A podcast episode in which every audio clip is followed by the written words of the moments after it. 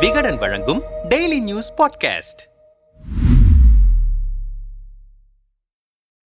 தமிழ்நாட்டின் பிரதான எதிர்க்கட்சி அதிமுகவா அல்லது ஆளுநர் மாளிகையா என்று கேட்டால் பதில் சொல்பவர்கள் சில நிமிடங்களாவது குழம்பி விடுவார்கள். அந்த அளவுக்கு அரசுக்கும் ஆளுநருக்கும் இடையிலான அதிகார மோதல் முற்றிக் கொண்டிருக்கிறது. திமுகவின் அதிகாரப்பூர்வ நாளேடான முரசொலியின் பதிப்பில் கூட அதை வெளிக்காட்டியிருக்கிறார்கள் ஆளுநர் மாளிகை நுழைவாயிலிருந்து ஆர் என் ரவி எட்டி பார்ப்பது போலவும் அவரின் தலைக்கு மேலே பாஜக அலுவலகம் என பெயர் பலகை இருப்பது போலவும் கார்ட்டூன் படம் நவம்பர் இரண்டாம் தேதி முரசொலியில் வெளியாகியிருக்கிறது. சட்டமன்றத்தில் அரசு கொடுத்த உரையில் ஆளுநர் திருத்தம் செய்து வாசித்தது அதை உடனடியாக தமிழக அரசு நீக்கியது மசோதாக்களுக்கு கையெழுத்திட மறுப்பது திராவிடம் சனாதனம் குறித்த ஆளுநரின் கருத்துக்களால் சர்ச்சைகள் வெடித்தது என ஆர் என் ரவி தமிழ்நாட்டின் ஆளுநரானதிலிருந்தே அரசுக்கும் ஆளுநர் மாளிகைக்கும் இடையில் முட்டல் மோதல் இருந்து கொண்டுதான் இருக்கிறது. தற்போது டிஎன்பிஎஸ்சி தலைவராக முன்னாள் டிஜிபி சைலேந்திர பாபுவை நியமிக்க தமிழக அரசு எடுத்த முடிவுக்கு ஒப்புதல் தர மறுத்துவிட்டார்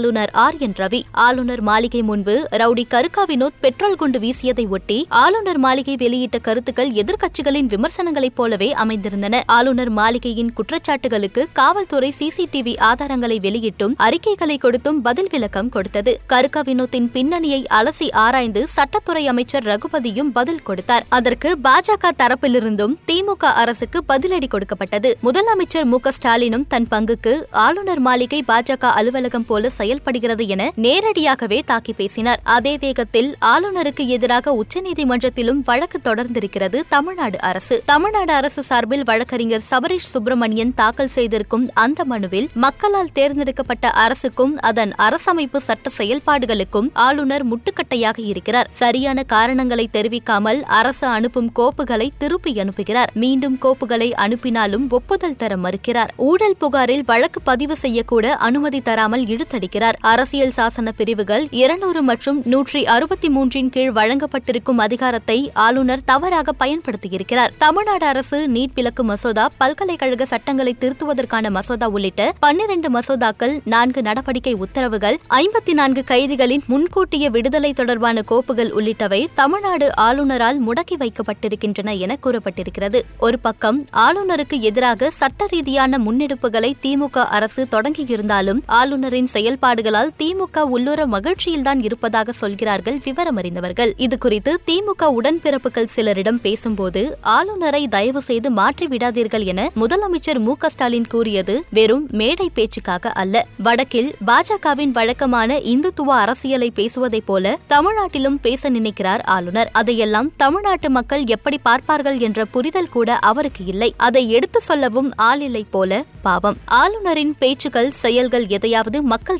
ரசிக்கிறார்களா கம்யூனிஸ்ட் மூத்த தலைவர் சுதந்திர போராட்ட வீரர் சங்கரையாவுக்கு டாக்டர் பட்டம் கொடுக்க ஒப்புதல் தராத ஒரு ஆளுநரை தமிழ்நாட்டு மக்கள் எப்படி நல்ல விதமாக பார்ப்பார்கள்? திமுகவை எதிர்ப்பதாக நினைத்து ஒட்டுமொத்த தமிழ்நாட்டையும் பகைத்துக் கொள்கிறார். எங்களுக்கு அண்ணாமலையும் ஒன்றுதான் ஆரியன் ரவியும் ஒன்றுதான். இருவரும் செய்யும் காமெடிகளை வைத்தே நாடாளுமன்ற தேர்தலில் எளிமையாக வென்றுவிடுவோம் என்கின்றனர். ஆளுநருக்கும் அரசுக்கும் இடையிலான இந்த அதிகார மோதல் உச்சநீதிமன்றத்தை எட்டியிருப்பது குறித்து பத்திரிகையாளர் பிரியனிடம் கேட்டோம். அரசியல் சட்டத்தை முன்னோர்கள் வகுத்தபோது எதிர்காலத்தில் வரும் ஆளுநர்கள் ஆளும் அரசுக்கு ஒத்துழைத்து மக்களுக்கு நன்மை பயக்கும் வகையில் இருப்பார்கள் என்று நம்பித்தான் நியமன பதவியாக ஆளுநர் பதவியை வைத்தார்கள். ஆளுநர் பதவி தொடர்பான விவாதம் வந்தபோது முதல்வர் மக்களால் தேர்ந்தெடுக்கப்பட்ட பிரதிநிதியாகவும் ஆளுநர் என்பவர் அரசின் முடிவுகளுக்கு ஒத்துழைப்பவராக இருக்க வேண்டும் என்று வலியுறுத்தியவர் அம்பேத்கர். அரசு இயற்றும் மசோதாக்களை ஒப்புதல் அளிக்க வேண்டுமே தவிர அதை பரிசீலிக்கும் அதிகாரம் ஆளுநருக்கு இல்லை. எந்த சட்டத்தை இயற்றினாலும் அதனால் ஏற்படும் நன்மை நன்மை தீமைகளுக்கு அரசாங்கம்தான் பொறுப்பாகும். ஆளுநர் பொறுப்பாக மாட்டார். நீதிமன்றங்கள் வேண்டுமானால் அதில் தலையிடலாம். ஆளுநருக்கு அத்தகைய அதிகாரம் இல்லை. ஆளுநர் அவருடைய கடமையை தட்டி கழிக்கிறார் என்பதால்தான் அரசு இப்போது நீதிமன்றத்திற்கு சென்றிருக்கிறது. எழுவர் விடுதலையிலும் ஆளுநர் முடிவெடுக்க மறுத்தார். நீதிமன்றம் முடிவெடுத்தது. சிவசேனா விஷயத்தில் சபாநாயகர் முடிவெடுக்க காலம் தாழ்த்தினார் என நீதிமன்றமே காலவரையறை நிர்ணயித்திருக்கிறது என்பதெல்லாம் நினைவில் கொள்ள வேண்டும். பாஜக நபர் போல ஆளுநர் செயல்படுவது பாஜக திமுகவுக்கே நல்லதில்லை. ராஜாஜி ஒருமுறை கூறியிருக்கிறார் தீயணைப்பு நிலையத்தில் இருக்கும் உபகரணங்கள் வருடம் முழுக்க இருக்கும். ஆனால் தீ பிடித்தால்தான் அதற்கு வேலை. அதுபோல ஆளும் அரசு அரசியல் சட்டத்தை மதிக்காமல் முரணான விஷயங்களை செய்தால் அப்போது ஆளுநர் அதில் தலையிட்டு குடியரசுத் தலைவருக்கு அறிக்கை கொடுக்கலாம். மற்றபடி ஆளுநரின் பணி என்பது மக்களால் தேர்ந்தெடுக்கப்பட்ட அரசின் முடிவுகளுக்கு ஒத்துழைப்பு கொடுப்பதுதான் என்றார். தமிழ்நாடு மட்டுமின்றி எதிர்க்கட்சிகள் ஆளும் பல மாநிலங்களில் ஆளுநருக்கும் அரசுக்கும் இடையில் அதிகார மோதல் போக்கு நிலவுகிறது. தெலுங்கானா ஆளுநர் தமிழிசைக்கு எதிராக அந்த மாநில அரசு ஏற்கனவே வழக்கு தொடர்ந்திருக்கிறது. தெலுங்கானா தமிழ்நாட்டை தொடர்ந்து கேரளாவிலும் ஆளுநர் ஆரிஃப் கானை எதிர்த்து அந்த மாநில அரசு வழக்கு தொடர்ந்திருக்கிறது. அதிகாரம் அரசுக்கா அல்லது ஆளுநருக்கா என்பதில் ஏற்கனவே பல முக்கிய தீர்ப்புகளை நீதிமன்றங்கள் வழங்கியிருக்கின்றன. ஆனால் ஆட்சி மாறும்போது